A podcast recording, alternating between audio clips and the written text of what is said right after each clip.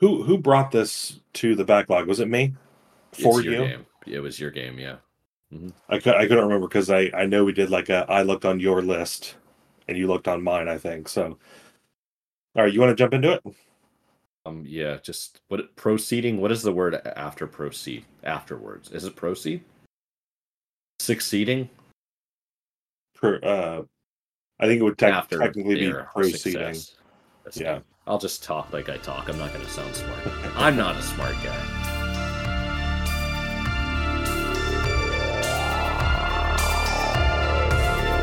Three, two, one. Backlog.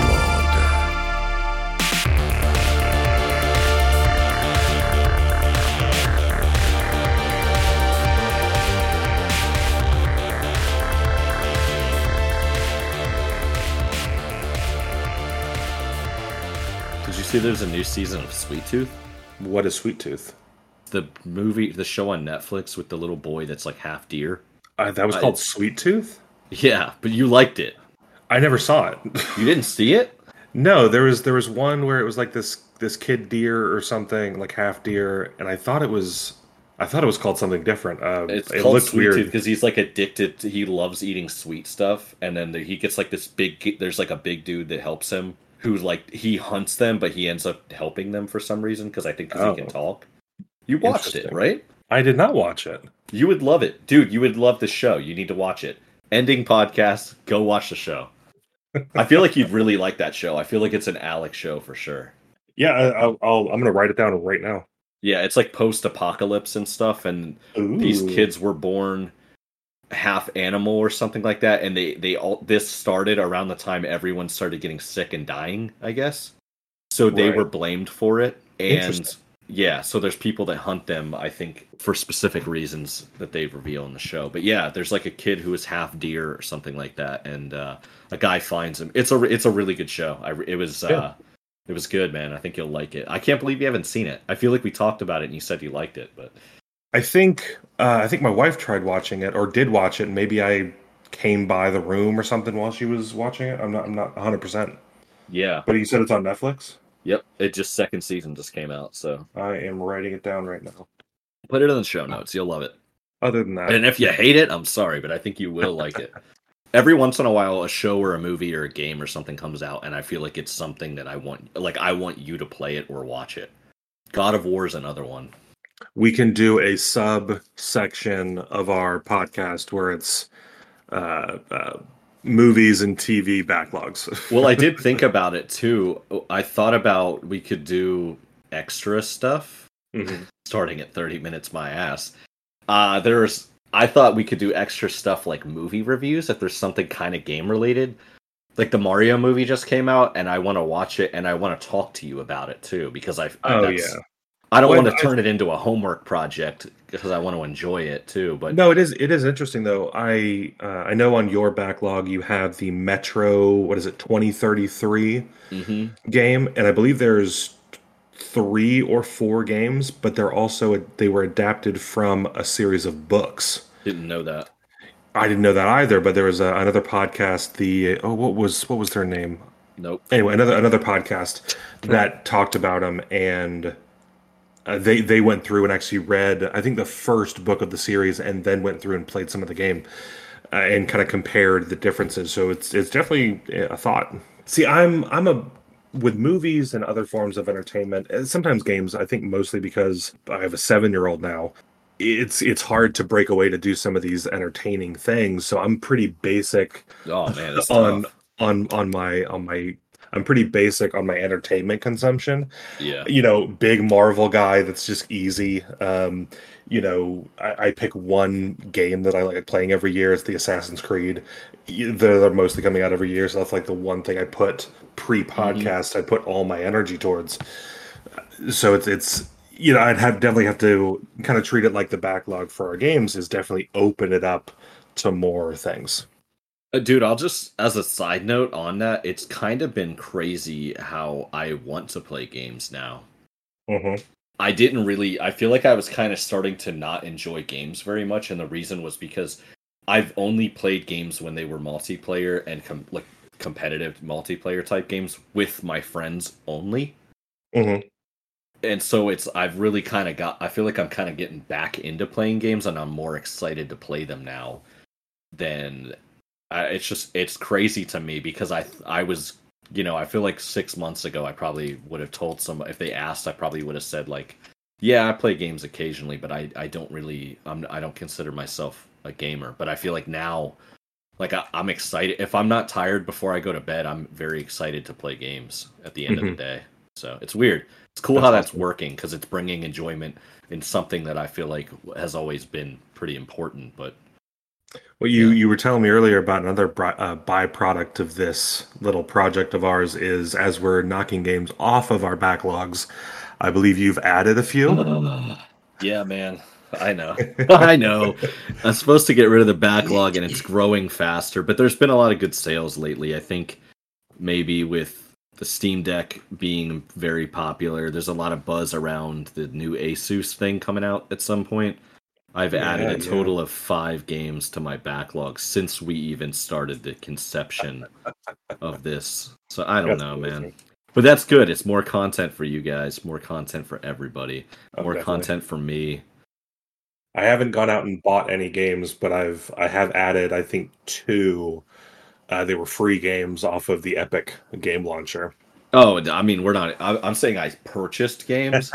I don't know how many I've I've gotten. There's even some on uh, GOG that, Mhm. that I've gotten from the. There was a free Amazon thing. I, there was one that was a bigger title, but I don't remember what it was. That's how bad Right. it gets. I wonder what it. I, now I want to know because it was some of them were decent, man. All right, well, hey, you want to uh, you want to talk about this week's game? If I don't figure out what game it was, I'm not going to be able to move forward. So just give me a second, and I'm sorry. and I'm telling you, there's no way. It was Wolfenstein: The New Order. It's free on Oh, Amazon yeah. right now. If you have a Prime account, which you do, you better. I- I- Consumers, I do. I I do. you slimy, sweaty consumers, get in there. Get your free copy of Wolfenstein: The New Order from GOG.com, Amazon Prime member exclusive. How long? How, how long is is it available? Because this won't come out for Five Another- days. another month and a half. it's it takes it takes five days before and it's a it's a 12 to 11 hour game so if you missed it yes yes you Where- screwed up you're not see. really you're not really the target audience are you you're not really keeping up with make building your own backlog which this is about oh, let's i see. want to get into ooh where where how how, how does Man. Amazon how does Amazon work for games? Wolfenstein. a lot of them i think they're codes for other games and or for other launchers i know gog.gog.com gog.com they they do like a drm free version of games i think is what they were originally kind of based off of i know that's how wolfenstein new order came about on there that's how you acquire it so man that's got my i just added another game to my wish list here we go Well, because I, I I I think Wolfenstein's on my list, so I gotta on find. you own it or something No, I think it's on a game that I want to play. Oh yeah. I grew up playing the Wolfenstein Return to Castle Wolfenstein game. It was like one of the first FPS games that felt very big and expansive and modern to me. My sister had it on her computer and I just remember it was very it was very challenging and it wasn't didn't feel like GoldenEye where it's kind of felt to me GoldenEye kind of felt linear. This game felt really open. There was a level where you had to sneak around and it felt kind of that horror graphic kind of stuff that you would you would expect from a more mature game. It wasn't just secret agent guy. So I was kind of excited to see that, and so I hold it very fondly in my heartstrings. Oh, man, I just there's a game made by the same company. It's coming out, made by the same company. We'll talk about it later, but it's called The Lost Wild, and it's like a survival horror adventure game with dinosaurs. So get ready. Get ready.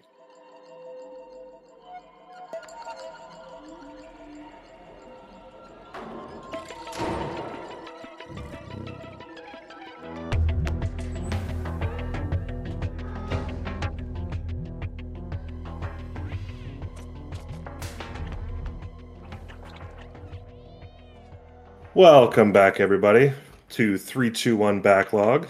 Uh, today we're talking about uh, Stray.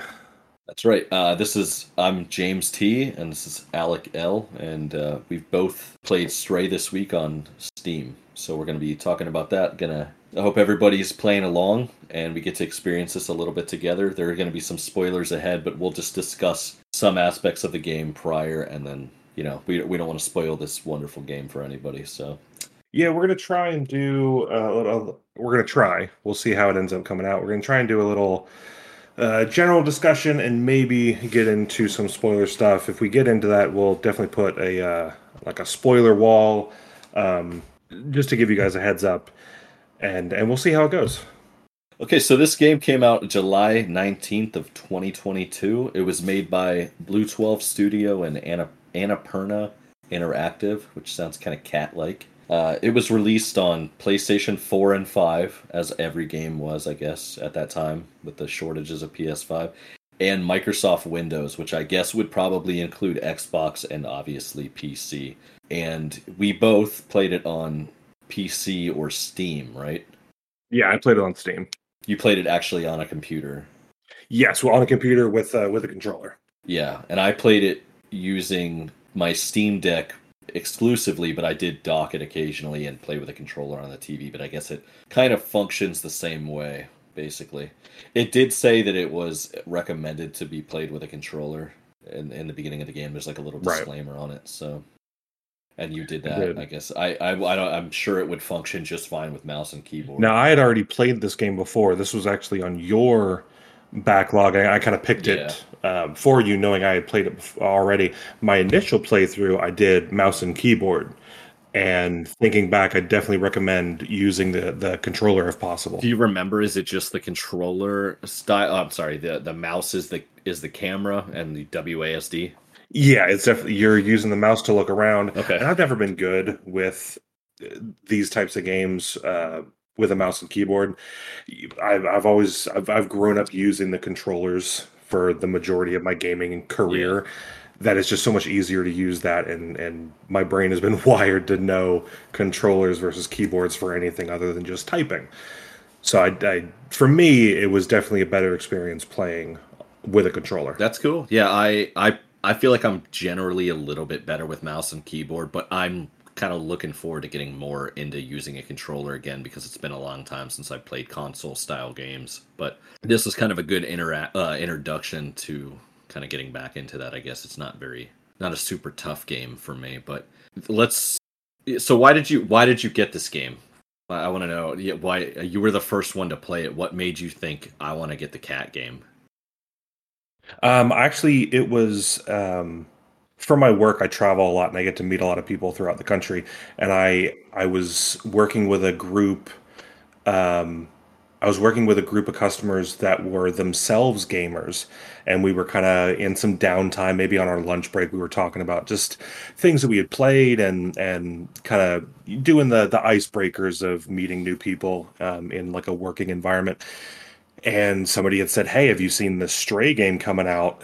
And I I hadn't heard of it, and he started going through just the general what it is, and it it seems so goofy uh, that I, I had to kind of go and check it out. And then after finding it Okay. and seeing how it, it, it is, you know, you are controlling a cat and going through a you know lost to time city full of robots and some other things that we'll talk about it just sounds so far-fetched. I was like i have to check this out. And when you go and look at it on on all the store pages and and all over the internet the screen grabs and screenshots and gameplays of this game just look so polished and detailed Yeah. that you I, you can't say no to it. And that that was my first introduction into it. So I, I just it was just from a, a, a, a pleasant conversation with some you know coworkers and and yeah that's that's where where I started with it. And just to be clear, you you don't consider yourself a cat person, right? no, not really. I mean, cats are fine. I've always you know.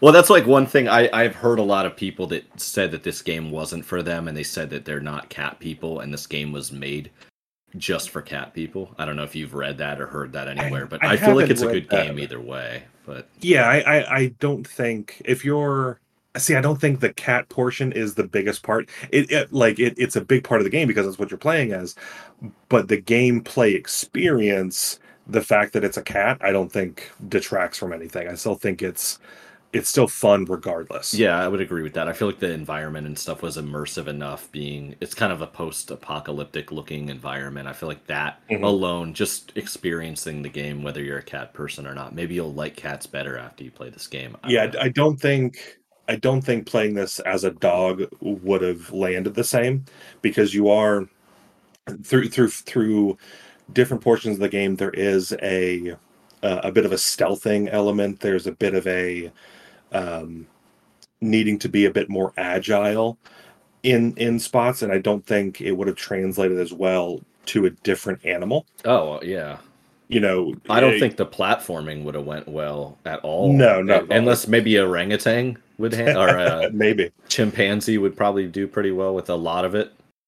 might be a bit too big but yeah it'd be it'd be dexterous Yeah, enough maybe a small tamarin.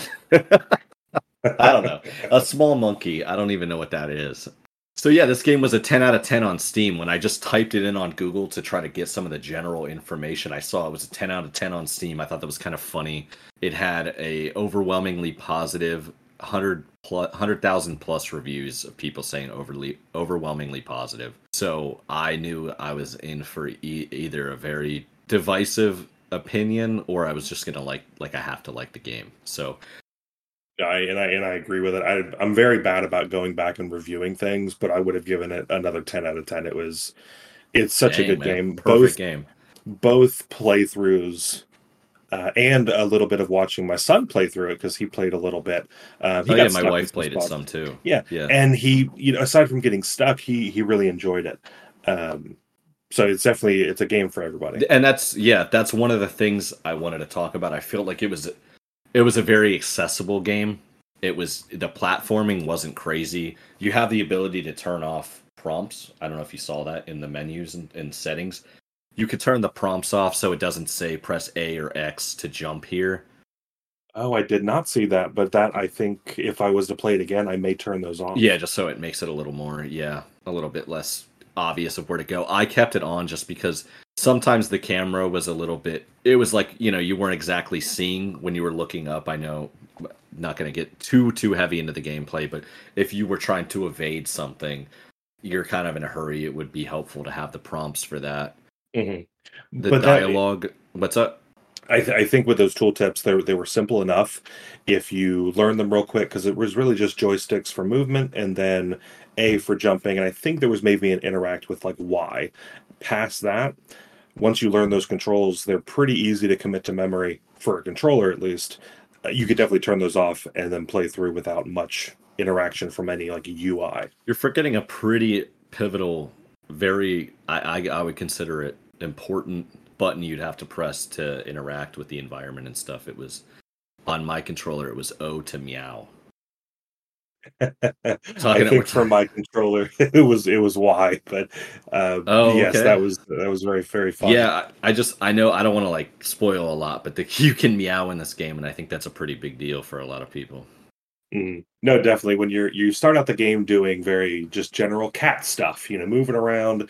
Dude, that was Uh, like my I mean that was my favorite part of the game, man. You know, you're you're going around trying to with your little cat family and uh, snuggling up with them, and uh, you know, there there's parts where you're just going around scratching on a post or Drinking the water. drink Yeah. drinking out of water and, and all that. So um, there are a but all throughout the game, not just this one portion before the story takes place, but all throughout the game there are kind of like breaking points where you can stop and let the cat be a cat. You know, finding a nice comfy pillow or a, a lap of some of the NPCs to just sit, maybe have a coffee break or you get a couple screenshots that are that are really Yeah. really showcasing the the the style and atmosphere of this game. Yeah, there was a couple times where you, you there's like musical element to the game a little bit, kind of a side quest, and when you when the music plays in it, a lot of the time you can just lay down. There's like a blanket there, so you can just lay down, or I guess it's a pillow or a blanket or something, but you can just lay down and listen to it and just enjoy it and just be a cat. Because it seems like something a Yeah. cat would really do. If you're just busy and you're not paying attention to it, they would just lay down near you for when you're done and ready for just scratch them. Yeah, I also had a couple times where if I needed to maybe step away from the computer, but I couldn't, maybe I've just forgot to pause or I wasn't in a spot where I needed to like make sure I was safe. Yeah.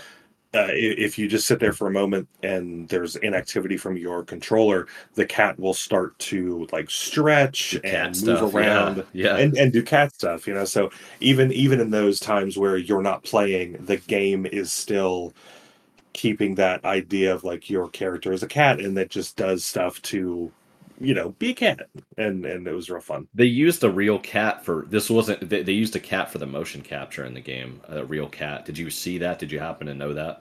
i i didn't but i'm not surprised Yeah, this this is the this might be surprising, but also makes sense. It was a hairless cat that they used. oh interesting But but think about that because with motion capture, they probably put I- don't know for sure, but I would assume they put those little white beads things on them that they Mhm. use to motion capture. And I feel like it just it would be a lot easier if the cat didn't have a lot of fur. yep. Yes it would. Because i'm sure and i saw this in your notes but if you try to put like a harness or a, a body suit on a cat it would probably not enjoy that much. So I've done that. We have a cat, and she always wants to go outside, and that's why I put it in the notes. There's a little more to piggyback off that story, but uh, our cat always wants to go outside, but it's not a good idea for this cat to go outside because she's not an outside cat. So my wife bought a harness for the cat, and we'll take her on a little walk in the backyard and stuff like that. And I don't know how long you have to walk a cat on a harness where they stop walking in a crouch position like they hate it. But every once in a while, she'll just bolt out the door into the grass, and she doesn't walk like that. So it's not the grass; it's 100% the harness that makes them crouch walk all the time. Hmm And it was that moment in the game where I stopped it, and I just put the controller down and turned the game off. And I said, I need to come back to this game with my wife playing it because she's she's a cat person, and she's not a big gamer. But I knew this would be a game that she would probably finish without me Yeah. helping. So she's kind of been working on playing through that, which is fun too because I've already played through it, and now I can be there to kind of assist her in her journey if she needs it and encourage oh, her oh yeah us cat people got to stick together, man. that's awesome So, okay, and I, I wanted to say about the meowing thing too. This is a thing I liked.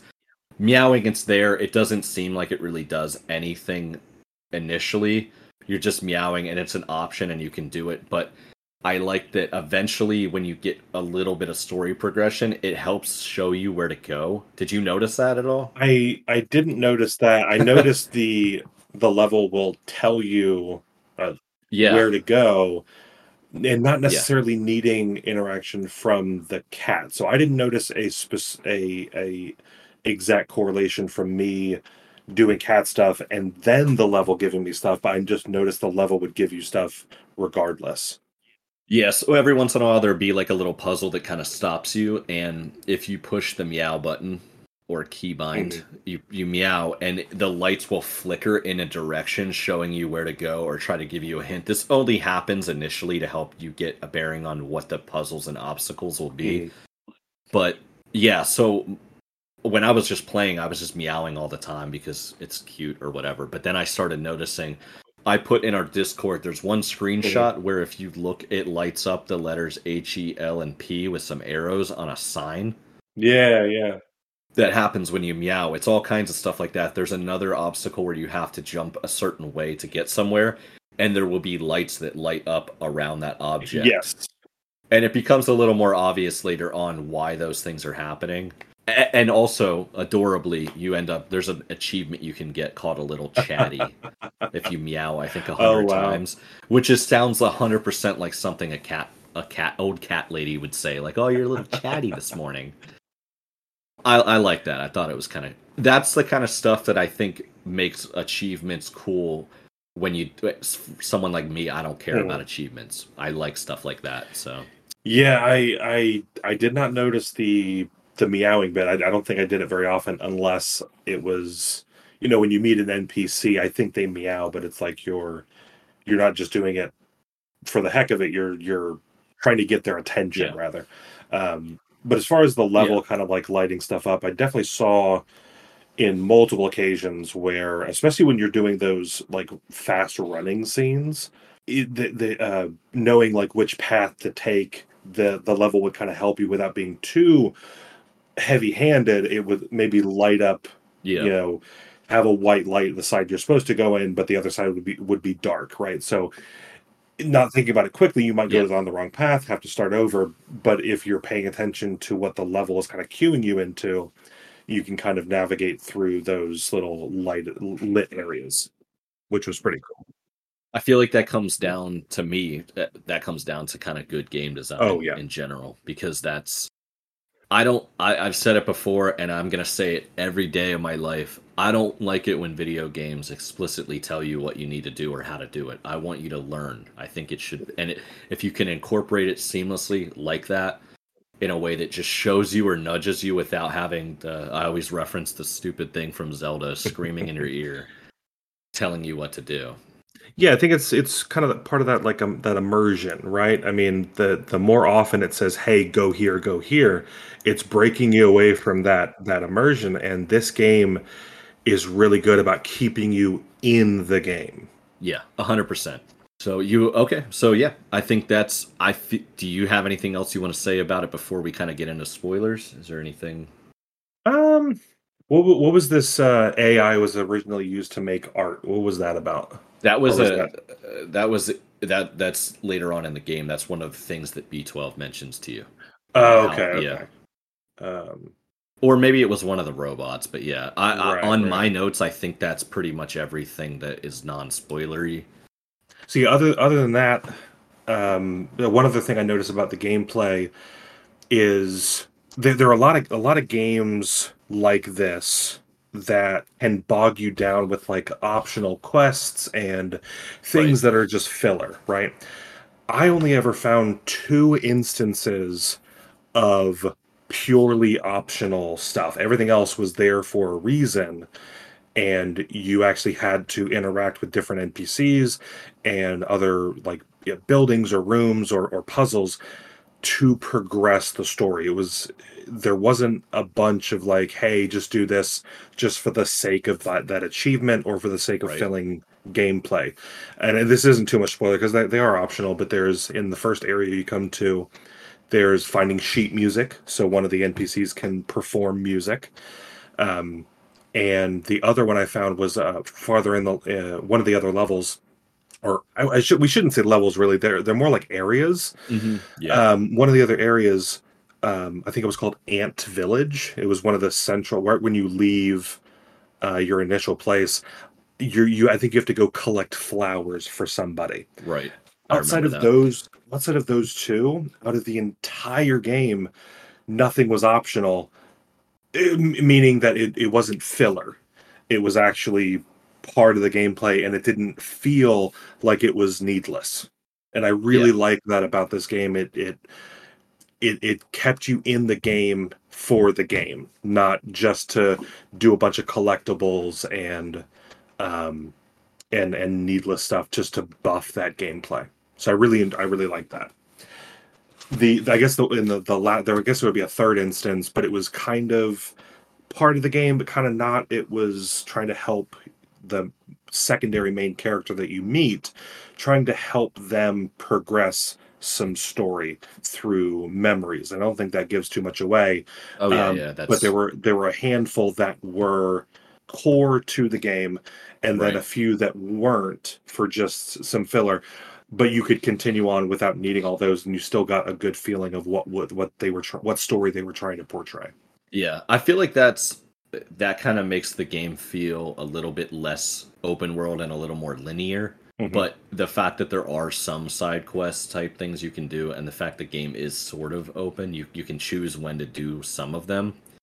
I like Mhm. that in a game sometimes because it's it allows you to kind of get the focus stays on the game, where it's not like the game just opens up right from the start and you can just some people love that. I like a little bit of linearity, a little bit of linearity in a game because it kind of keeps the game focused on the story.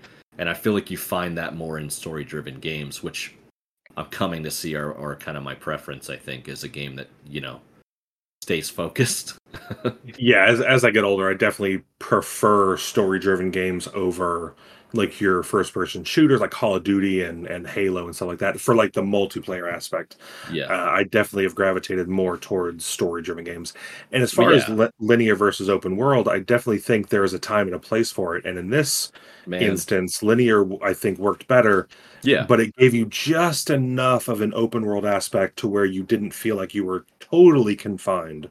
Dude, real life is open world enough, man. like I could get in my car and I can just drive until I hit water, you know? It's pretty open. More it's the world I live in is more vast and expansive than Elden Ring and Skyrim put together. but yeah, I liked that aspect. I also feel like the game setting was kind of claustrophobic in a way intentionally and I feel like if it was super open world, you would lose that feeling of claustrophobia, which I think kind of plays a big role in the story of the game as well. Mm-hmm. So I, it's a good, it's a really good de- style choice or design choice for the game, in my opinion. Yeah, I thought it was, I thought it was fantastic. That was a good point. That was, I mean, that the I didn't really think too much. The side quests, the amount of them were good. That's true. Mm-hmm. Um, so I think before we get into our spoiler section. Um, and again, for those listening, this is a little new for us. We're, we're still trying to figure out, you know, uh, our formatting and all that. So we're giving this a try. Yeah. So before we get into our spoilers, thanks again for listening. That was our just general discussion on Stray. If you want to find us on social media, you can find us at 321 Backlog on all your platforms. And if you want to send us an email or connect with us that way, it is 321backlog at gmail.com. So here's our spoiler wall and we'll continue on from that. But thank you. You've been warned, okay? No complaining. and before we progress through this spoiler wall, I just want to say the next two games are going to be Ori and the Blind Forest Definitive Edition, as well as Bioshock. Uh, we'll be playing the remastered version. So if you don't want to go through the spoilers, at least you know going forward which games are coming up next. That's all. All right, so now we're past our spoiler wall. Uh, we're gonna we're not going to go through a full walkthrough, but more talking more candidly about our gameplay experience. You know, we're going to still mention, you know, NPCs and and specifics to some puzzles and all that, uh, but not worrying about spoilers and stuff like that. So that's right. Yeah, that's that's what we're going to gotta go into. So yeah, what is there a section in particular that you want to talk about first? I'd say probably the biggest section, the, the, the place that you're in the most, I think, is Dead City. Yeah, for sure. Once you get through and you fall into the city, and you've you've gotten done with the little, I guess, prologue tutorial, learning how to be a cat. You you get into the real environment of the game. It's it's the dark place. It's it's got robots, and it was definitely the most fleshed out city for me. It felt like you were there the longest. It felt like it had the most involvement, the most back and forth, and kind of, I guess, if you want to really think about it, it even had the most vertical accessibility rather than mm-hmm. just being horizontal. So I, I liked it. Was my favorite city of the game, I guess. What about how did you feel about it? Yeah, I think I enjoyed Dead City the most. Yeah. It was it was the place that you were in the most. So there was more to interact with. There were definitely some other areas that I think had a similar number of NPCs, Midtown, for example, but it was more linear and to the point. I feel like in in yeah. Midtown, Dead City, you had it was a lot of exploring, which makes sense because you're still learning what the heck this whole world is. Yeah, it kind of set up the whole story to to open up and and actually tell a story. Mm-hmm. But I guess that's you know it's you're you've learned how to play the game generally speaking, and then you start kind of acquiring a little bit more of yeah. everything. More items more pals more npcs everything. And right before you meet the uh, the npcs that make up the majority of the world which are these um, humanoid bipedal robots. Love those guys. They i think they all have um, like a like a tv screen for a head yeah, I love that they use that as a way to convey emotions too. Mm-hmm. It's not just a face; it they actually are I guess programmed to be able to have some kind of emotion, and Mhm. it changes. You rub on them, and their face lights up with a heart. Yeah. I love it. But right stuff. before you meet, right before you meet uh, them, you meet another robot named B12. It's this little drone that ends up being kind of your secondary character through the whole game, and your kind of um, intermediary of, from cat speak to robot speak. yeah. How, how did uh, how did you like the introduction of B12? I, I feel like it was it was a good way to kind of segue into actually exploring and interacting more closely with the environment rather than just doing the platforming. Mhm. You got he's up in the sh- you got the box up there. You see the messages where he's asking saying he needs a body and stuff like that. And then you're kind of just in this area. You know it's a major point because they tell you you're in. I think it was called the flat, Right. and you're just kind of figuring out everything in there, and then you do the cat thing and knock whatever you can off of a shelf. A lot of a lot of just being a cat Yeah, to accidentally do X Y Z, and I really liked that aspect. me too. Yeah, of this game because there were there were certain points where I'm playing. I mean, and again, I love this game. There were certain points where it's like, come on, the cat wouldn't have done that, or that's a little loose there, but it, it was still fun. yeah. I mean, the cat might have done that. It's true. I don't know, true. dude. We got cats. They do uh, constantly just doing stupid Who cat knows? stuff. They're they're all, they they know a lot more than they let on. They're always scheming. Yeah, Uh, always something. yeah. I'm actually yeah. I gotta put another note in based on that. I don't. There's one part later on where you trip the robots, dude. I, I, think I that. tripped one by accident. Oh, Um, it's so good, dude. it's so cat. um, Okay. so one of the one of the first tasks you're given when your introduction into dead city um, you're mistaken by the locals as a zurk Yeah. which are yeah. these little how would you describe they're like these little I bug feel like they're like a creatures. parasite, kind of. yeah Yeah.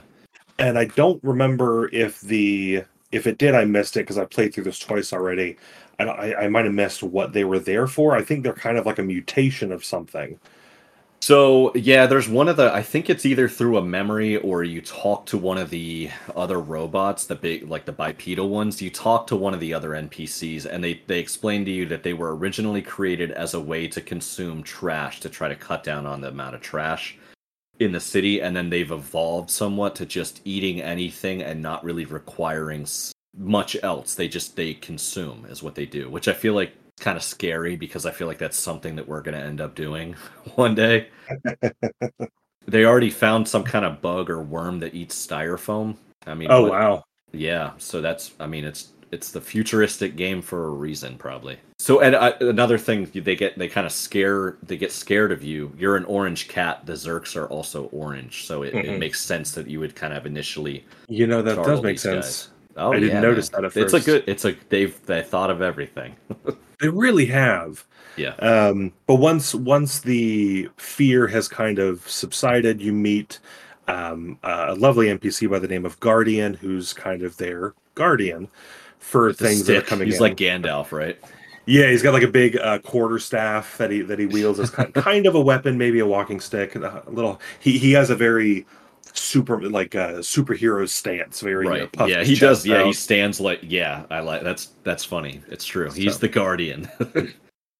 Uh, but through conversations with a couple of the NPCs, they're all kind of leading you, and the game does a really good job of this through letting you navigate and search and explore whenever you uh, have a task at hand that the game wants you to do instead of having like a tooltips or a ui that comes up and say hey go here go here through conversation it says oh you know i don't know the answer to your question or Yeah. the thing you're showing me why don't you go talk to so and so yeah, then- like yeah, exactly. Yep. and then you'll go to the next NPC and they'll say, "Oh, I wonder if I wonder if Momo knows about that. They live up on that that uh, on that building there." And they'll kind of like show you. So not everybody's going to give you the same cookie cutter response, but they're all going to give you something similar to get to where you need to go. And the first Yeah. person past Guardian that you need to talk to is named Momo. Yeah. There's and also this is the first area where you kind of open up a little bit more and it's not you're just not walking in in Mhm. hallways to try to, you know, progress the game. This is also where you get that first side quest for the sheet music. Yes, yes. Did you end up finding them all? I did, and I, I, I admittedly, I, I figured it was just a side quest that wasn't really going to be relevant. I didn't have any interest in it Mhm. until I found one that was in a safe. Uh, it's near, it's right near the music, the guy you give the music to. Yeah, I found the safe, but I couldn't find the code. Yeah, so the code it's in a weird language. Eventually you meet a robot that is very dorky. He helps you out in the game event. He's an NPC that's he's he's a part of the main story. Some NPC eventually if you it, like I remember they referenced to me upon looking at the note and said you'd have to that that language is odd or something like that and you have to mhm. find somebody real dorky that can translate it. I don't think those were the exact Oh. words. But then you go to him and he says it's at the bar or he says like oh it says this bar so then you that of course tells you go to the bar and do cat stuff. And you knock down a sign or something and it shows you the code for the safe. And then that's it's just 8 out of 8 it's the last music sheet that you could get.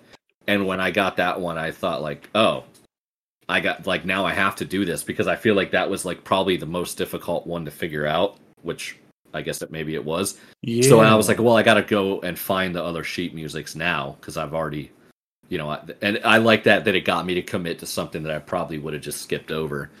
Uh, it was an achievement. It wasn't. You didn't get like a okay. anything crazy. yeah, I but think, I think I maybe got to six of them. okay. Did you uh, know who to give them to and everything as well? Yeah, yeah, because I, I had found a couple on my first playthrough, um, but Yeah. I, I didn't find all of them before on that one either. And I think I found more this time around than I did the first time, because it had been probably six months in between plays. Yeah. Okay, so that's cool. Yeah, I I liked that. And then the other quests that you do are part of the story. Uh, Mhm. you got to meet. It's you. You look for and find Doc, Baltazar, and Clementine's flats, and you kind of get clues from that.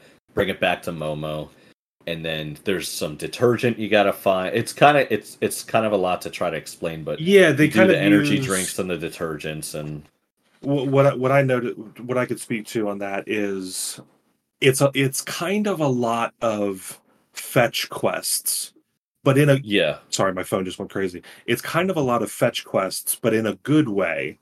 Right. And there's a couple instances where you need to there's an exchange between you, the the cat and B12 with one of the NPCs, and there needs to be an exchange of some kind.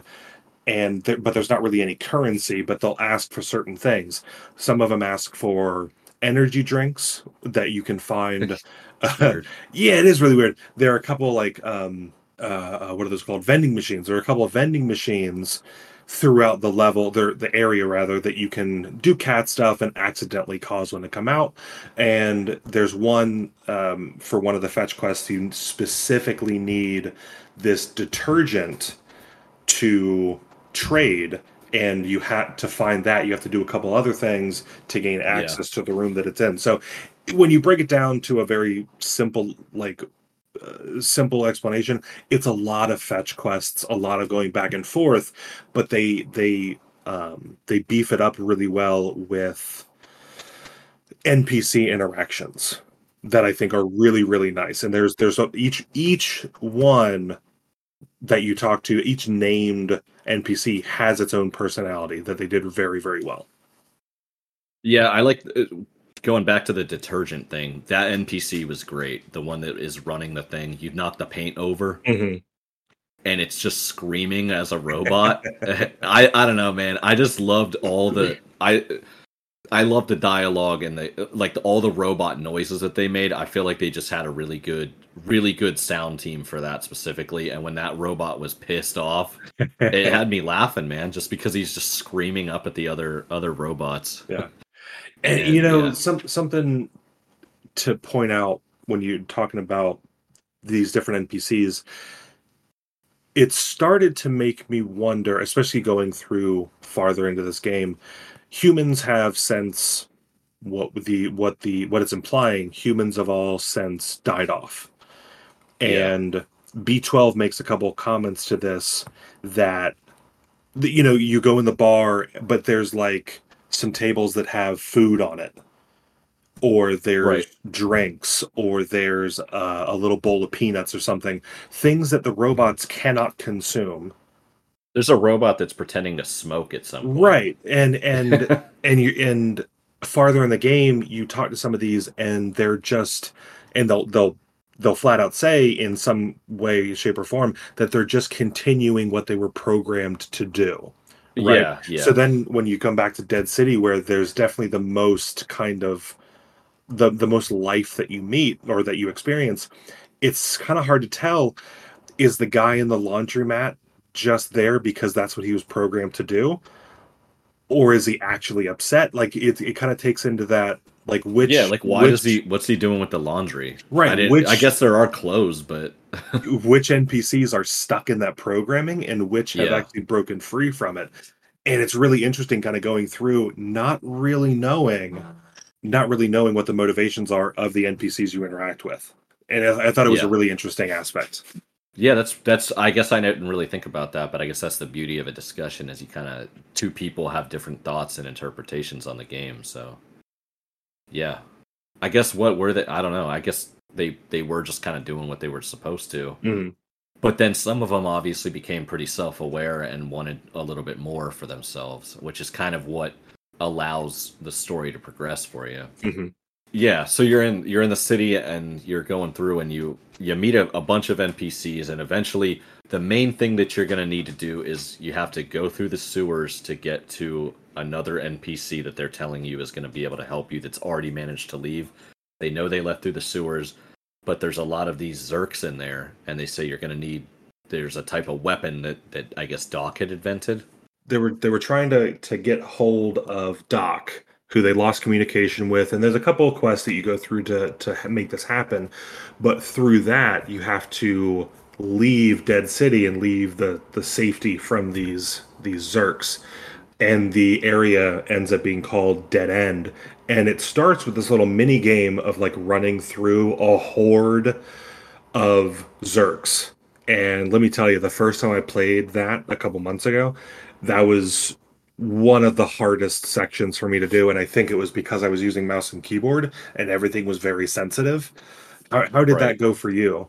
I don't think the only part with the Zurks that really kind of gave me an issue was the part where I, I can't I think I don't even remember if it was specifically in this area, but there was a part where there's an elevator, you have to hit the button and wait for it. Oh man. That gave me a, a lot of trouble for a multitude of reasons. If you have to jump, it slows you down a little bit, so I learned to kind of circle around without jumping and take longer paths. And then there was another thing. The only real glitch I encountered in the game happened after that part. I rode the elevator up and then I walked forward to go to the next area that was safe. Mhm. And for some reason, my cat just teleported back down, surrounded by Oh, the no. elevator all the way. So uh, that was the only glitch I encountered in the whole game at all. But the mini game of running, I don't recall it being very tough. Uh, Th- But- this this time around it wasn't as bad, but I, I think that was because I was using a, a controller and it was just Oh, yeah. easier for me to do. But Yeah. my initial playthrough when when I first found out about this game, that one I think I had to go through like ten times to finally get it. It was something about the playthrough that was just difficult. yeah, But you get through that, and then you uh, You- you, you get a find weapon. You find Doc, and he through another series of puzzles because it's a big big part of this game. He gives you a a special light that you affix to B12 that becomes Yeah. like a Zerg a Zerg popping light. Um, that is colored purple, which I think comes into play later. I don't know if he specifically stated it, but my guess is that it was a UV light. Did Did you remember it actually specifically saying that? I don't remember them saying that, but I guess it does. It it does make sense because a lot of. UV lights kind of have that hue to it. But they might have said it, and I just don't recall. But I know. Well, I'm, I'm I'm going off of the fact that they they I'm going to assume they didn't say it. Um, and it was it was purple, and I, and I say that because B12 itself comes with a light, and this other one was like special, and it would made it it, it made it noticeably different. And I think that comes into play later on. But you get this, you now have a way to defeat these Zurks and and kind of move on, which was which was great. And from there, you revisit briefly, but then leave Dead City again, uh, trying to get to Midtown, so you can find another NPC by the name of Clementine. yeah, And but going through those sewers, there was a lot of creepy stuff in the bowels of this this city. Specifically, there was a point where the walls were like fleshy Oh, yeah. and pulsing. And did do you remember that? Yeah, that was I, I, I that was awful looking, man. It was very, very like uh like like body horror without the bodies. A lot of Yeah. fleshy, pulsing, just horror, sopping, wet skin, breathing stuff. walls. Yeah, it was real gross. And at some points, there were these large, using the cat as a scale, maybe like two foot in diameter eyeballs that were Yeah. all over the walls.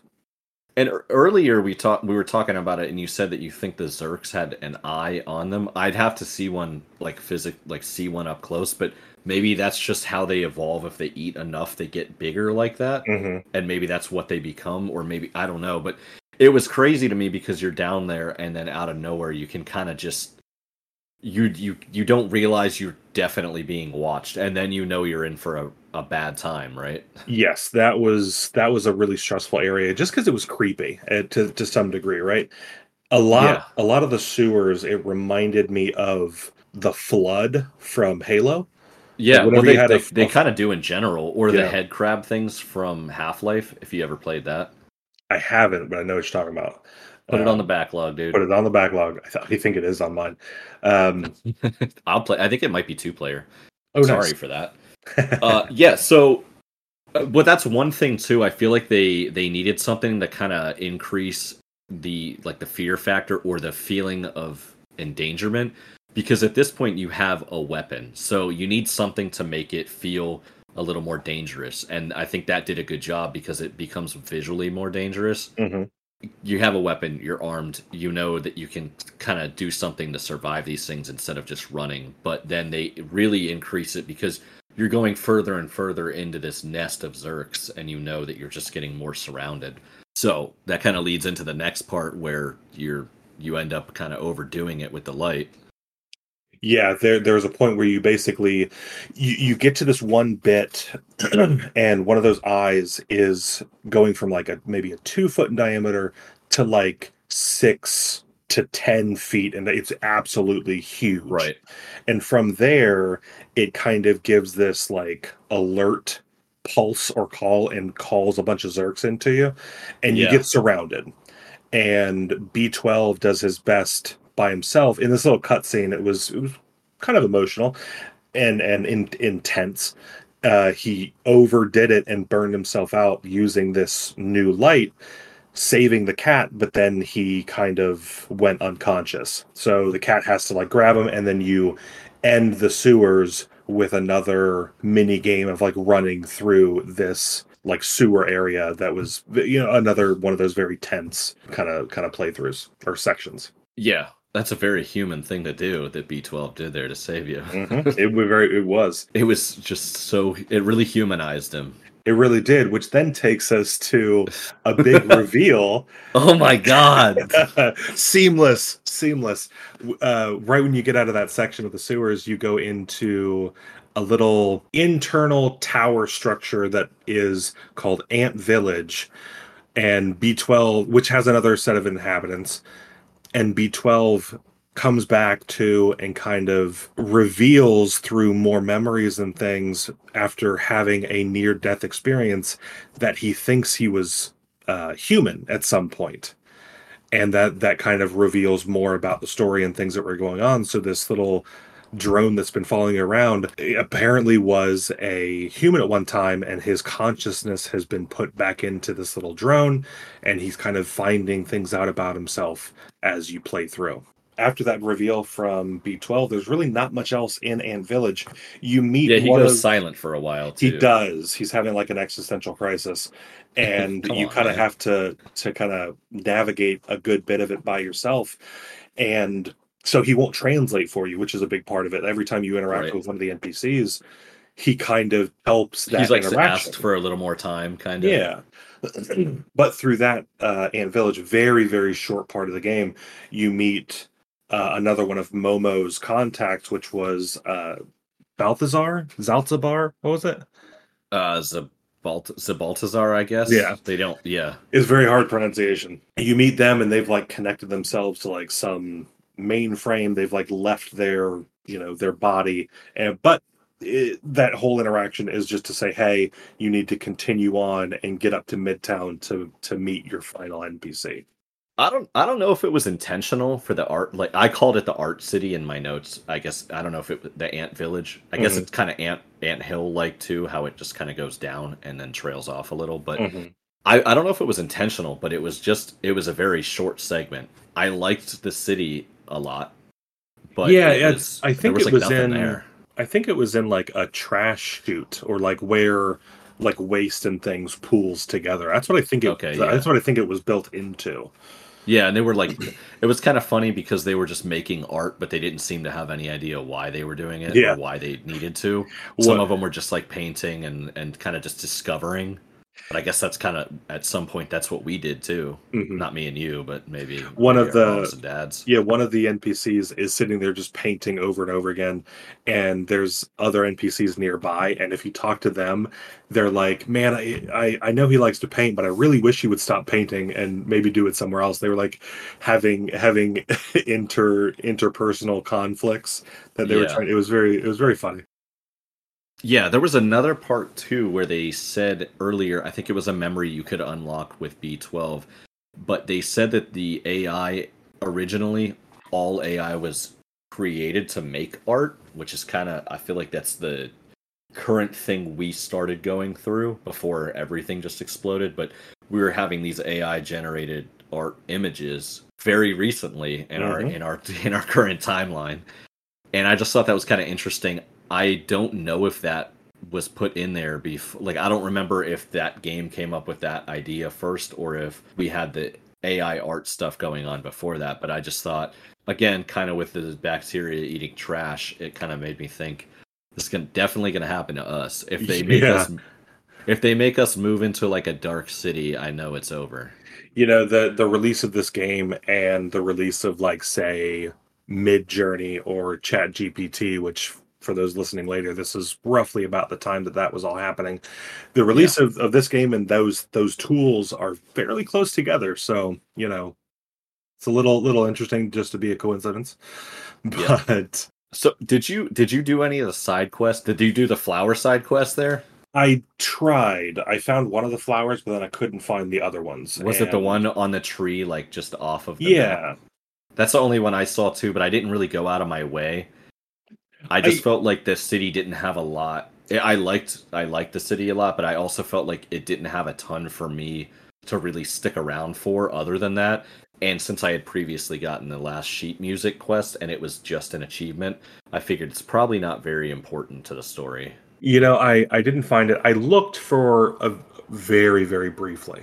Um, Yeah, but as I you and I are talking about it in the moment right now, I'm wondering because I did go and do some cat stuff with a lot of the paint cans. Yeah. I am wondering if you can go get that flower a couple times, the purple one, and just paint it.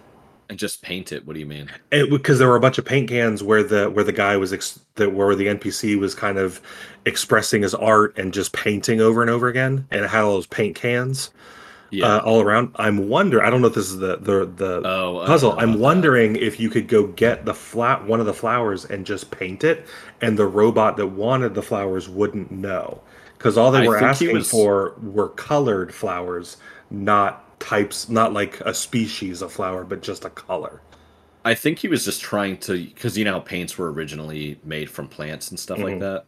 I think he was trying to acquire new colors, is what it was. I, I think they Right, were, right, He was and wanting to I- expand his arsenal of colors. So I Well, would I assume think- that there I would be different the- colored flowers. That's what I thought when I initially played through, but thinking back, I think the the NPC that was asking for them had a little had like a, a flower bed and was like planting different plants and things.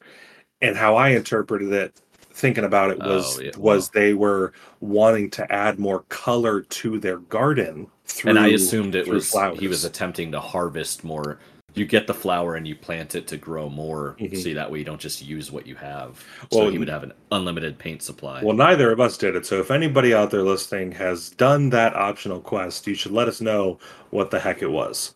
yeah, I'm definitely. I can't look it up. I don't have Nope, don't I look it up. the- yeah, I don't have the the ability. Don't Who knew we'd talk this much about flowers? Not me. So after you finally leave Ant Village, this towering little community, uh, you make it to a subway station. And Yeah. you're starting to see, you're getting higher into this massive city, and you're seeing more of what civilization once was. So you go into a subway station, everything's empty, but then that quickly leads you into the last major inhabited place, which is Midtown. Yeah. So that kind of opens up, and you've got it's very much a police state. You've got the sentries everywhere. You've got it seems like there's I mean there's certain sections just blocked off by cops. Your introduction to it, you're watching somebody get arrested and saying that they're looking for this Clementine as well. So you're kind of in a race to, to find Clementine before before the police do, the sentries do. And whereas uh, lower into lower in the city, your main hazard was Zurks, and now it becomes these sentries, which are these. They're kind of they're kind of like drones, kind of like B twelve is, but they're a little bigger. They, they've got like electric guns on them, uh, so Yeah. they're very they're very dangerous, and they're like helping the NPC police officers. There are parts of this where you actually have to stealth around and navigate around these sentries without without getting hit. It's kind of funny because I just I was trying to think of a way to were the Zurks or the sentries more of a threat to you? The Zurks. R- Yeah, dude. okay, the sentry guns they can chase you and they they find you and they attract more. But like imagine trying to shoot a full sprint cat just with a gun in general, man. Yeah. So I found myself at some point when I encountered them, I would just keep dude, I would just sprint. I didn't care if they saw me. I realized pretty quickly that like you can just outrun them and then kind of hide. But I Yeah. guess that's kind of a cool way to You can- got more than one way to play. You can be spotted by the sentry. This is farther in my notes, but you can you can be spotted by the sentry, and while still in view, because they have this little light on the ground showing that you've been spotted, while still Yeah. in that light, jump in a in a cardboard box, and you're immediately invisible. yeah. It it stops chasing you entirely. I don't know if that was intentional, but it definitely helped me out farther into the area. That's one thing I've come to realize. Just video games have taught me that cardboard boxes are the ultimate hiding thing. Whether it's Zelda's, you know, the the barrels that you're hiding in, or it's cardboard boxes, Metal Gear Solid and Stray. They're a very reliable way to just avoid a lot of problems in life. That actually another thing too. We were talking about whether or not like how interactive you could be with the meowing. That would attract the Zurks and the sentries. If you meowed while you're in a cardboard box, they would all rush over to the car. Like they would all come from everywhere and just stay around the cardboard box, Oh, kind of freaking out, not sure what was going on with it. Mm-hmm. But I think you meowed in this game a lot more than I did. I told you I set it up on the turbo controller, man, and I just let it go. I, I did meow a lot, but it, I noticed, like I said, I, I felt like really early on, I kind of saw there was different ways to interact with it, and I liked seeing all the different cat stuff you could do, and I feel like that was a pretty big ticket. So Uh, so uh, once you kind of take in what this uh, what this midtown area is going to be like, it is that police state. There, you're you're on the search for an NPC named Clementine, and you're seeing wanted posters, and you're hearing conversations of the police looking for Clementine. So you're already aware that you're looking for a fugitive. Yeah. Um, once you find them, you soon find out that they one they have a key to the subway. So right there you know you're going to have to help this person at some point to get out of this area but the subway needs power. And to do that you have to infiltrate this i think it was n eco but it's neco corporation which has this atomic battery which is going to be the power source of the subway so you can then leave right so Right. the whole midtown level is trying to again do those fetch quests to progress the story to then get to the place you need and then get the item and get it back to the npc that you are trying to get it to so it's a lot of back and forth there's one really big thing I think you're kind of forgetting to mention from this area, and it was the dancing robots. there was and and that's and you you joke you joke but again the dancing robots you have to interact with them Yeah, as part of the fetch quest. So it it was it was it, th- though a joke, it was an actual part that you need to interact with per the story of the game. which which was fantastic. Yeah, they were. I, th- I just thought they were. Uh, they were like they had a lot of personality for what they were. You know, compared to some of the other characters or the other robots in the game. It was just funny. They're just loitering. They're just generally being like scumbags, kind of. And they, they, the first interaction you have with them, they're like, "Hey, get rid of these security cameras because we're tired of them." We we just want to dance. Yeah, we just.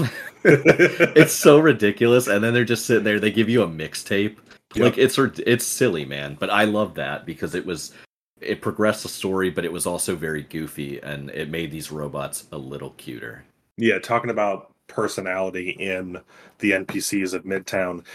Uh, Midtown NPCs compared to um, compared to Dead City.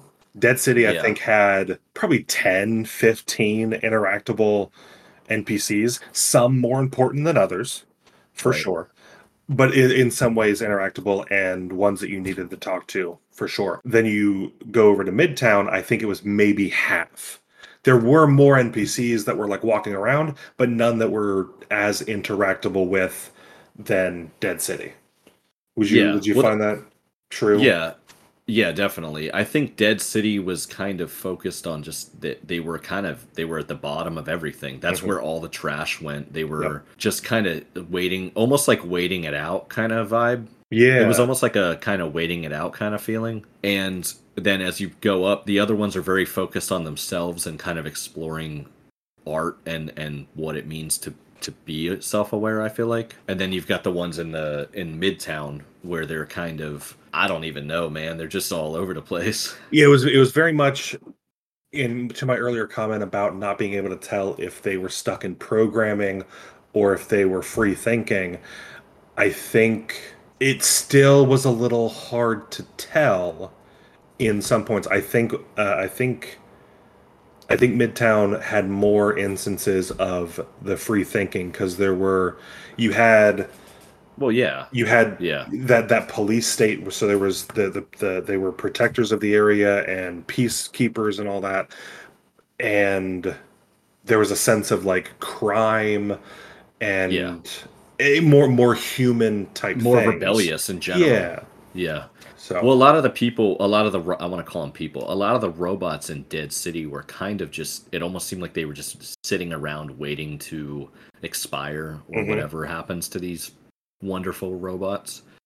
But the other ones had, you know, I, I feel like it was almost a progressive stages of enlightenment. And then when you get to Midtown, it seemed like everybody was pretty rebellious for the most part. yeah that is um that is a really good interpretation of that i, I agree with that 100% I mean, what are you gonna if you're getting trash dumped on you for your Well, yeah, 'cause 300 I'm- years? I'm what- sitting there- out- I'm, I'm I'm thinking back and I'm you know how many NPCs in Dead City were just sitting down, yeah, crisscross applesauce, blanket blanket over their them. head, and just kind of Yeah, like just- huddling together, looking like they're huddling for warmth. At, at in some places, but they're not cold. But they're not cold. Yeah, and then you you progress into Ant Village. A lot more. There there are some that are that are sitting around, but but a fraction of of that. And then once you get to uh, Midtown, everybody's on their feet. Everybody's doing something. Right? They're not Yeah. just wasting away. I mean they are. They are. They just Well, maybe they don't know it. But yeah, I, that was that was kind of how I interpreted that. I didn't know. I guess I didn't realize it, it was gonna get so deep, dude. Yeah, I think there were a lot more layers to this game than we maybe had noticed. No, there was Like, three. We just went over it. There was Dead City, there was Midtown, and then Ant Village. That's it. There was three layers, and then that's it. and it's just a simple story about a cat having a good time. And there's nothing. That's why I liked it. It was straightforward, no underlying messages, No, no lessons to learn. nothing.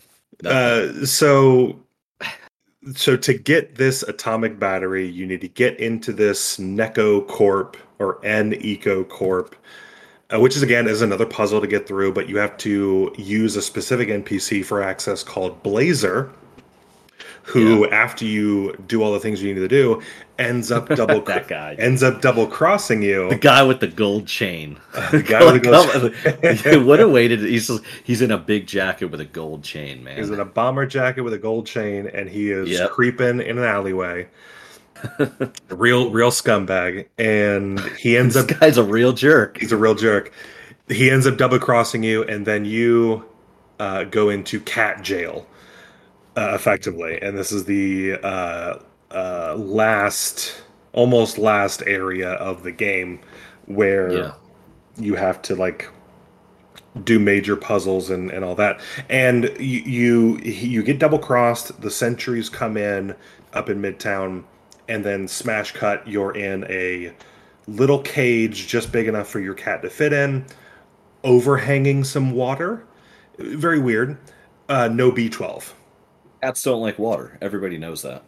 I think it was just weird that one, why didn't they kill the animal? That just it, when you think about like logic of of the bad guys or whatever, why didn't they just eliminate the pest in their eyes? Right? They just Well, I think you know it was just I, I believe so. The way that they were handling any of these robots that were acting up was to basically reset their memory and take away their self awareness. Can't really do that to a cat. They don't really know what it is. So I think their only solution was to put it in a cage and mm-hmm. just that's kind of all they could do. right. So Yeah, I guess if they if they're programmed to remove the threat from society, it's not necessarily to eliminate it. Yeah, maybe. Well, there was like always a big thing with like you don't want to harm like robots are not sp- AI and stuff isn't supposed to harm people. That's like the number one thing they program first, right? Yeah, and that's got a name. I, I it's like I the know. the Turing test or something. Uh, I think that is it's something like that. Yeah, And I Turing. Yeah, and I believe I think when you're leaving, when you first come into the subway, there's somebody that's got a little um, a little sleeping area, like a. I took them as like a homeless person, a homeless robot, Yeah, yeah. and they had a bunch of books near them. And when B12 goes up and looks at it, it was it was a book of like something something like basics of robotics, and then I think that Turing test was Oh, one of those books. That's cool. Yeah, I didn't see that. That's nice. I was playing on a Steam Deck at that point, so I think my screen might have been a little small to be reading that. Maybe. So yeah, you're in you're in cat jail and you've Yeah. got to break out. Once you break out of your initial confinement, you find that Clementine has been put in a cell and you have to get them out. And now it becomes a stealthing game where you don't you don't have to only worry about the cat getting through, which is a lot easier to break out of places than Yeah, a six foot robot Yeah. you then have to take into account their stealth. Not that you're controlling them, but then you have to solve puzzles to let them come through the area. So it ends up being a little more involved, but nonetheless, it's still, you know, puzzles and stealthing. Yeah. I was pretty stealthy through most of that area right after you rescue B12. hmm But I think I probably could have just beelined it, grabbed B12, and then ran out because I feel like that that's an option. There was an achievement for beating the game in under two hours. Really? So I feel like yeah, you could probably just fly right through it. Cat stuff, meow meow. I one thing I did notice in the jail, and I don't know if you noticed it. Uh, right after you get Clementine out of their cell, uh, you start walking down one of the hallways, and I noticed that there was a skylight with like clouds and stuff, and that took me a second, and then I noticed that it started glitching. They Oh, they had the prison this this whatever this thing was in the game had installed fake screens to show outside light. I did not notice that. And a I thought that was very- thing to do. Yeah. Oh, I've been to so many hospitals that like in the older parts of the area they'll have those those like God. those fading acrylic Yeah. like painted on clouds and stuff that look god awful. Any any hospital administrators that do that for your sites, please stop that. It looks terrible. If if you want to fake the outside, just put more windows in. Anyway, side tangent.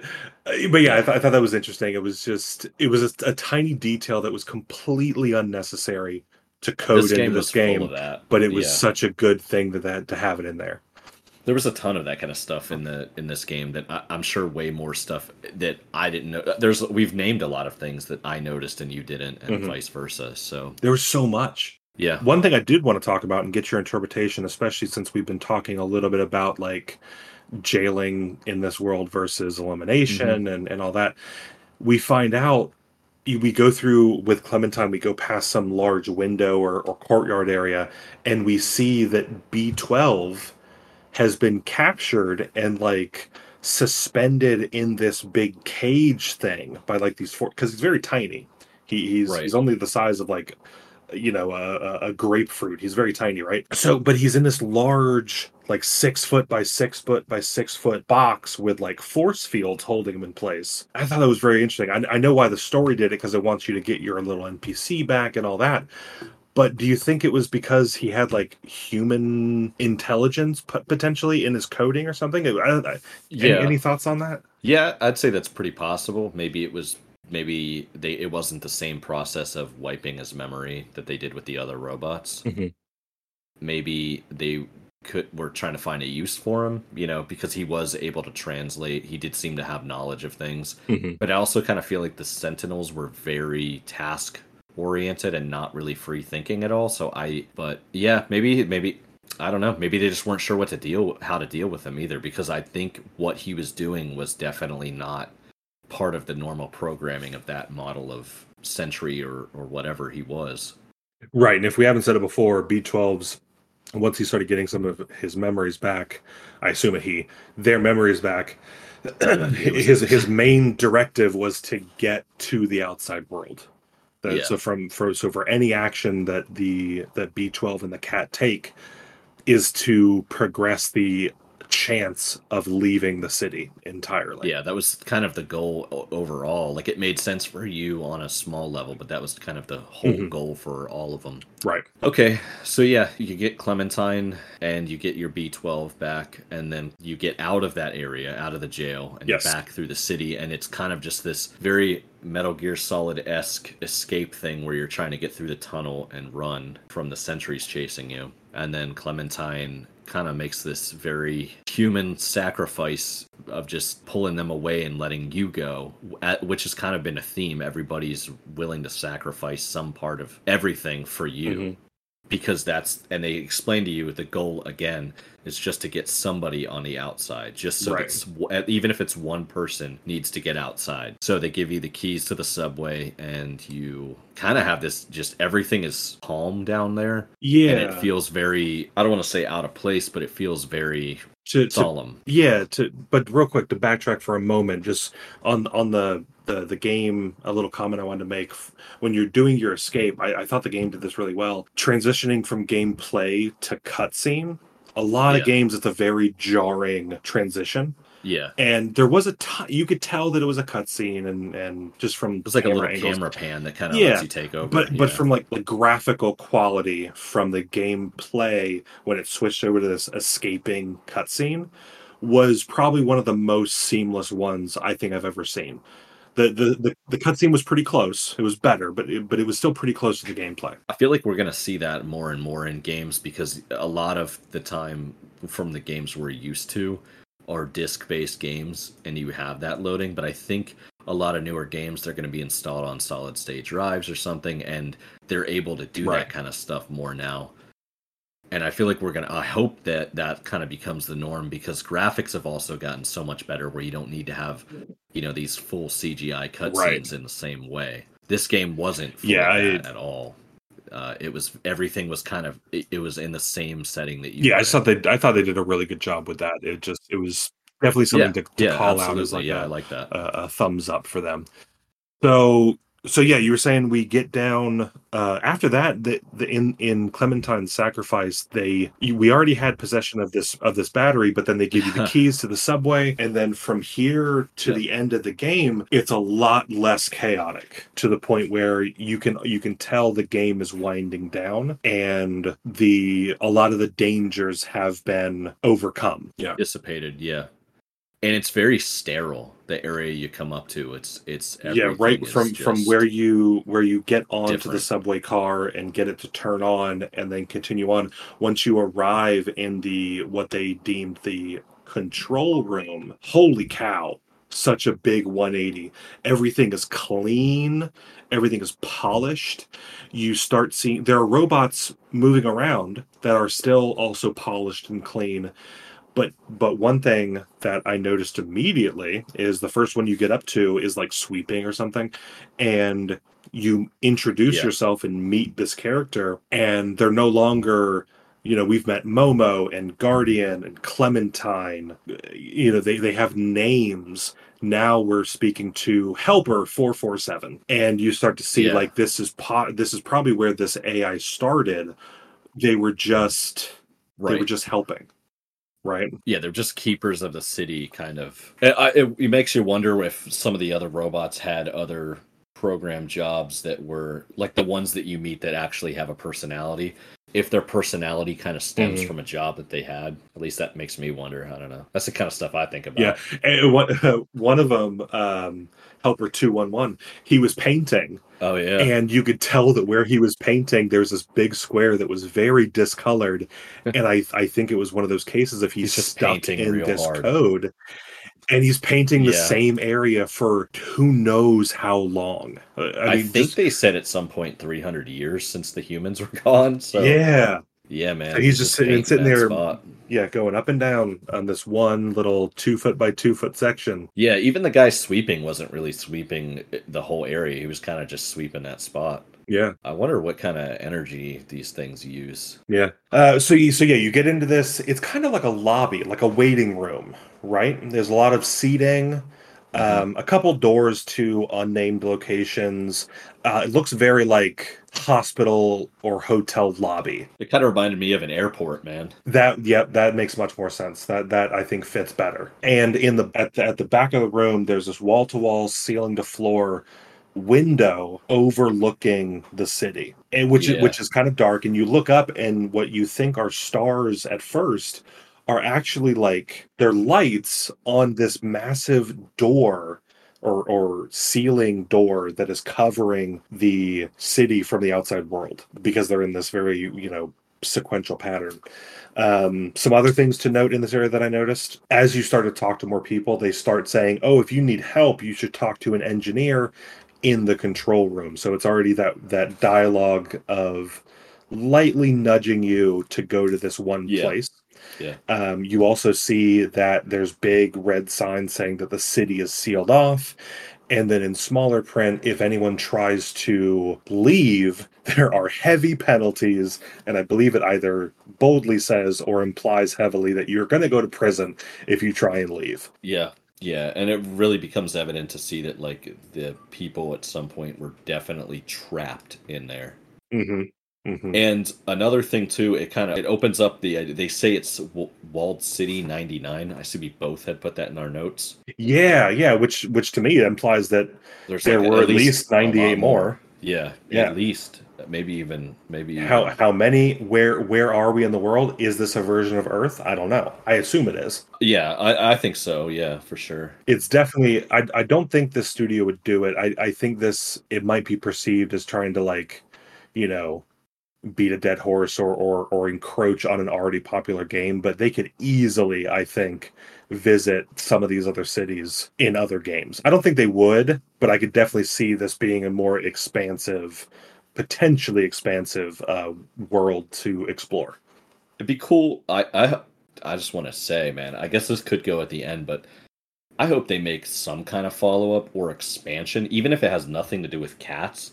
Just an expansion on the world in this game because I feel Mm-hmm. Yeah. like it's it. There's a lot What- to it. what did the world end are there any humans remaining what what's the outside world look like we saw through the cat early on we see trees and foliage you can hear birds chirping right Yeah. so there's there's there's life up there but what, what's there The optimistic part of me wants to say that I like I think there's probably some people out there because you Mhm. know if they hoarded everybody into a city, if you've learned anything from movies or people in general, there's always going to be a couple people that don't do it mm-hmm.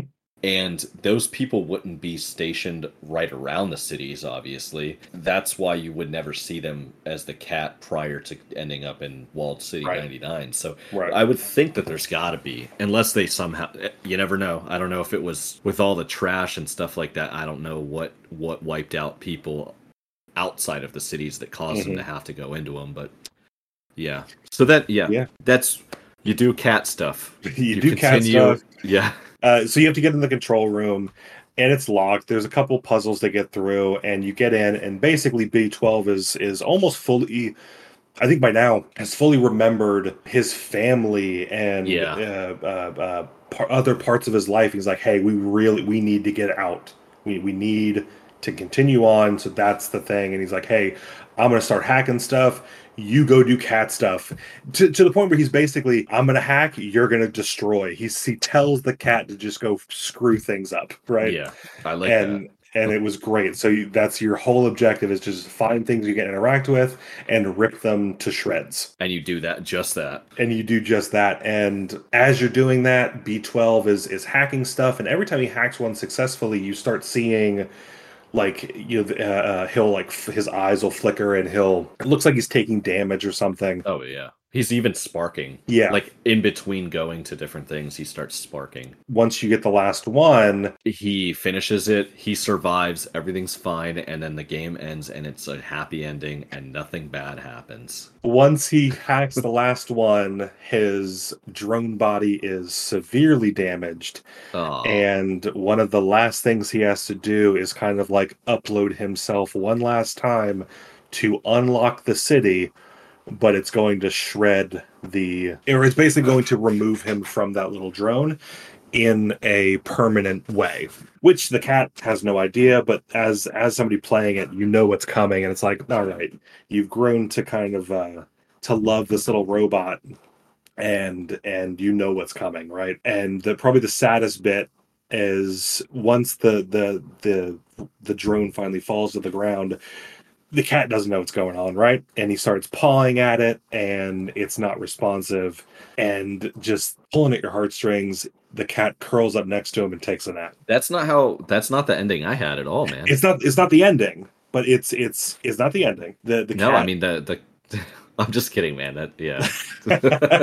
you're, killing, you're killing me That's not Uh, so you know the cat curls up next to him, takes a little nap, and then after that, you wake up and you get to try and navigate away and leave the city. yeah. And I think it was a really good job of of trying to end this. Um, any any comments on the sadness? Did it did it pull at your heartstrings as it did mine? It was sad. Yeah, it's. I again, I feel like I saw it coming.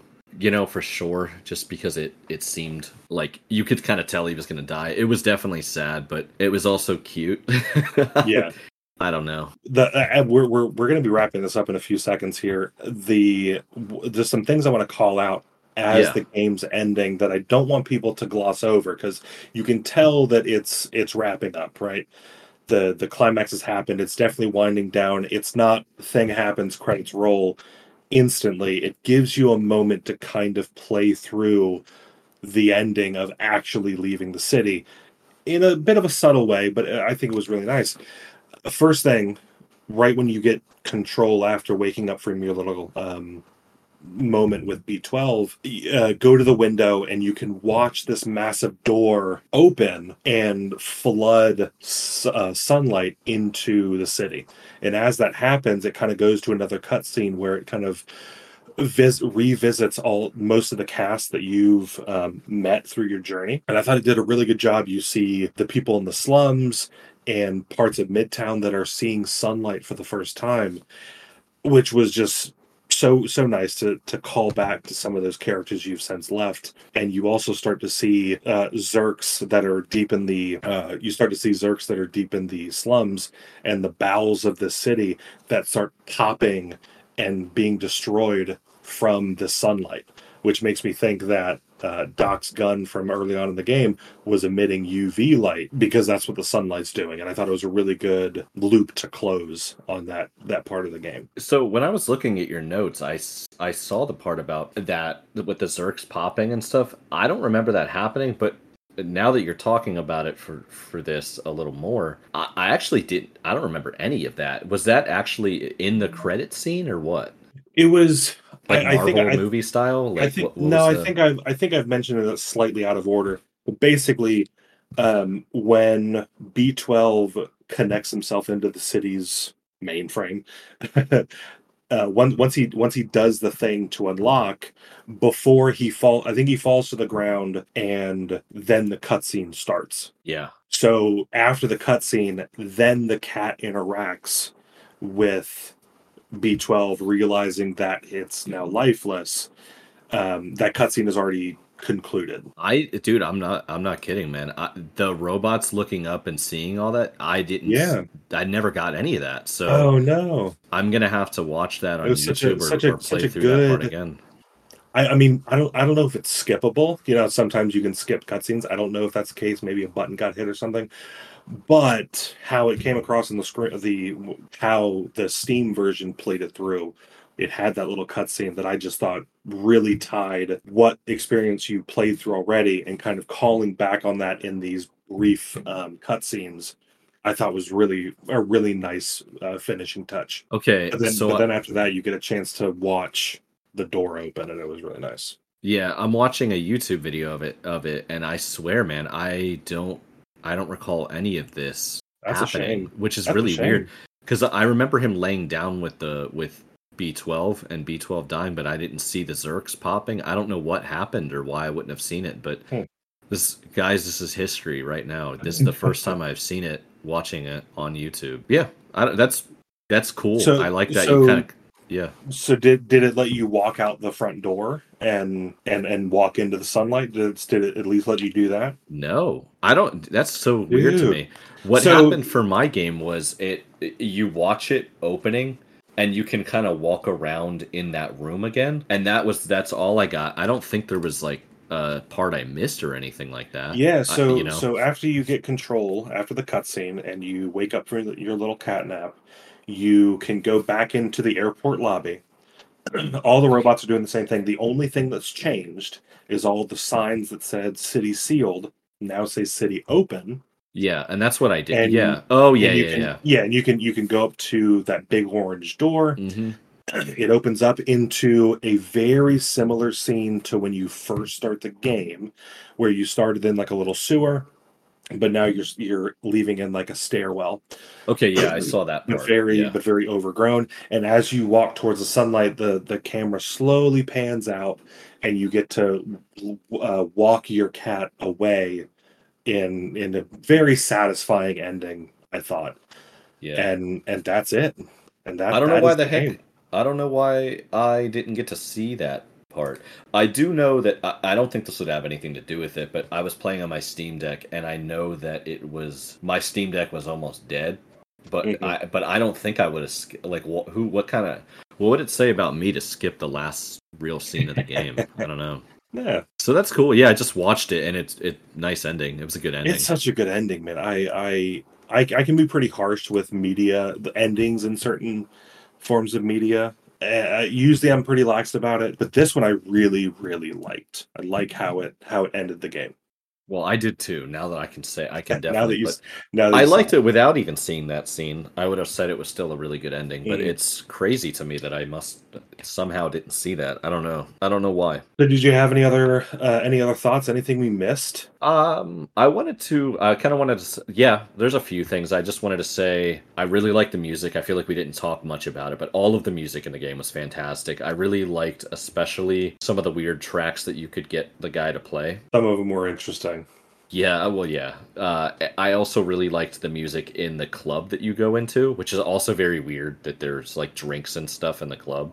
hmm But I, I, the music that was in there was cool. I feel like the music team did a phenomenal job with the game. These people that made it obviously really liked cats because every little thing you do that's cat-like was very intentional and very well done.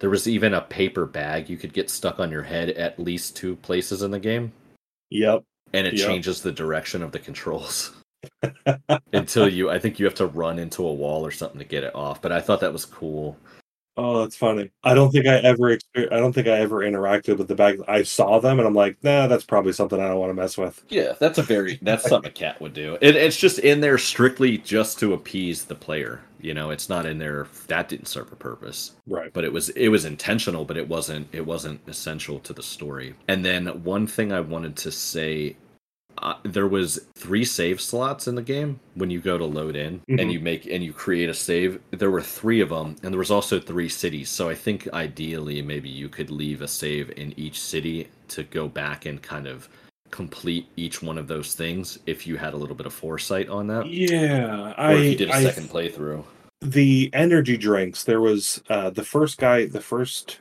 Yeah. merchant you'll call him that wants stuff. There's like a covered up. I assume Yeah, it was well, I don't know what it was. I have Yeah, no but idea. you had to you had to get like three of them, and I think I Couldn't only find. ever I found two.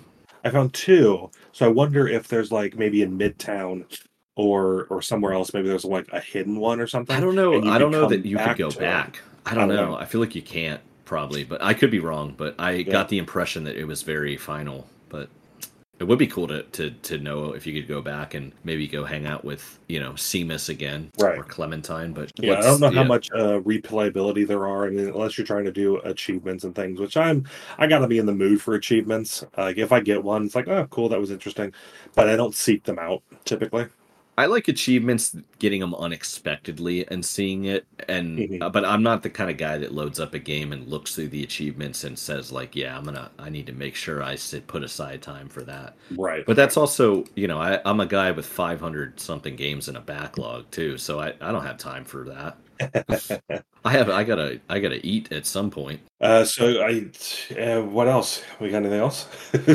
Uh, I, so this was this was the studio that made this. I guess this is, as far as I know, this was kind of their first big successful game. I can't wait to see what other games they come out with now because I think it's kind of a big break and they have a very good style. So I want to see whether they come up with another game that takes place in the same universe or anything.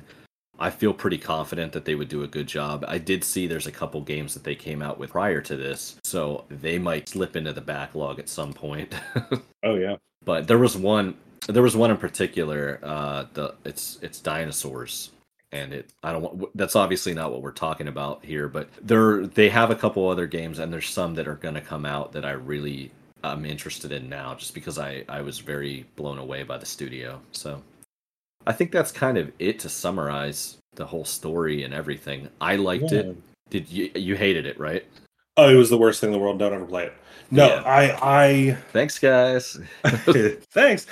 I loved this game. Like truly, I, I, I've played it now through and through twice, and the the first playthrough did not detract me from my second playthrough. right Like I, I don't play games multiple times very often, but sometimes you can get that feeling of like, oh, oh, it's this thing. I got to do it again, and Right, and I I, didn't. think- I didn't yeah. get that. It was still enjoyable, and I think that's because even though there are big portions of this that are linear, you can do th- to some extent. You can do things in the order you want to do them.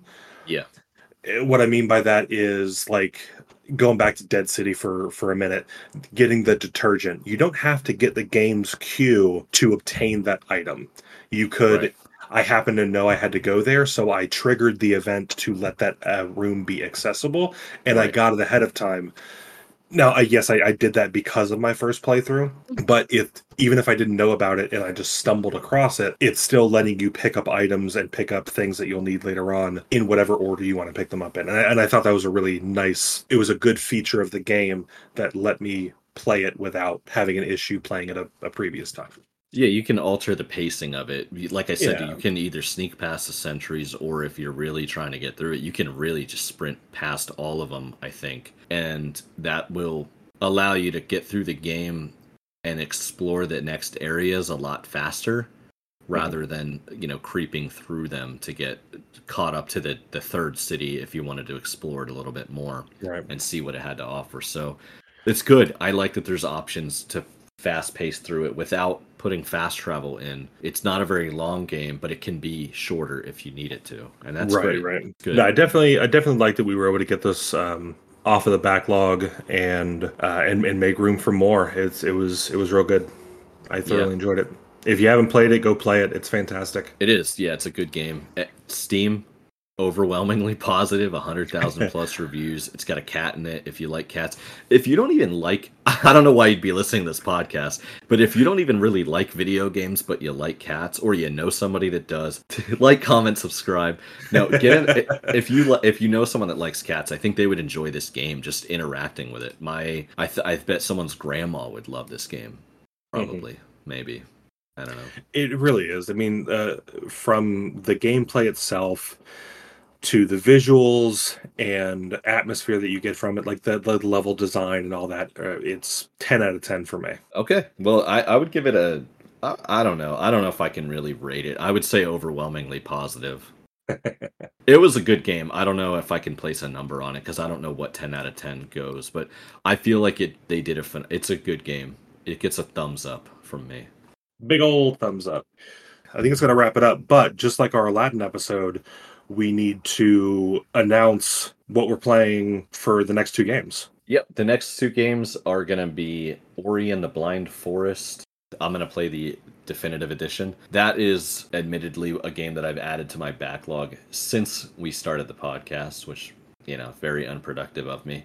But it looks phenomenal. I think it's going to be a very good game. And then we're also going to do Bioshock, which somehow neither of us have played. I know it's a staple game, and, and it's a big it's a big game. So I'm I'm really looking forward to that. I think is it safe to say we're going to play Ori first? That'll be the next episode. Yeah, we're gonna play Ori first. Um, we've Okay. been doing a good mix of platforming games and non-platforming games, so we're gonna get that split Yeah. uh, in the episodes. Ori and the Blind Forest. I was gonna play this a couple years ago when it came out, and for you know one reason or another, it just kind of slipped away. And Bioshock, I actually played for about however long it takes you to hit start.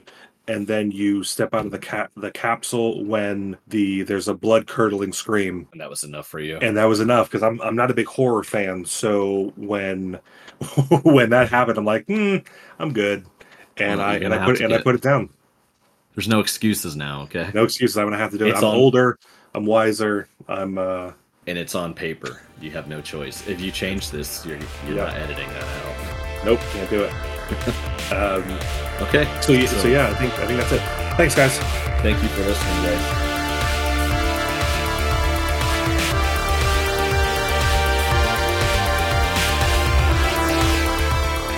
Thanks so much for listening. That wraps up our discussion on Stray. If you enjoyed this episode, please let us know with a thumbs up, a comment, or sharing with your friends and family. If you're able to do so, play along with us. We'll post upcoming games to our socials and what games are up next at the end of each episode. This has been 321 Backlog by Alec L. and James T. Our show music is Lift Off by Amy Waters. You can find this song and more of their work at amywaters.bandcamp.com. You can connect with us on any of our social media pages and by sending us an email at 321backlog at gmail.com. Until next time.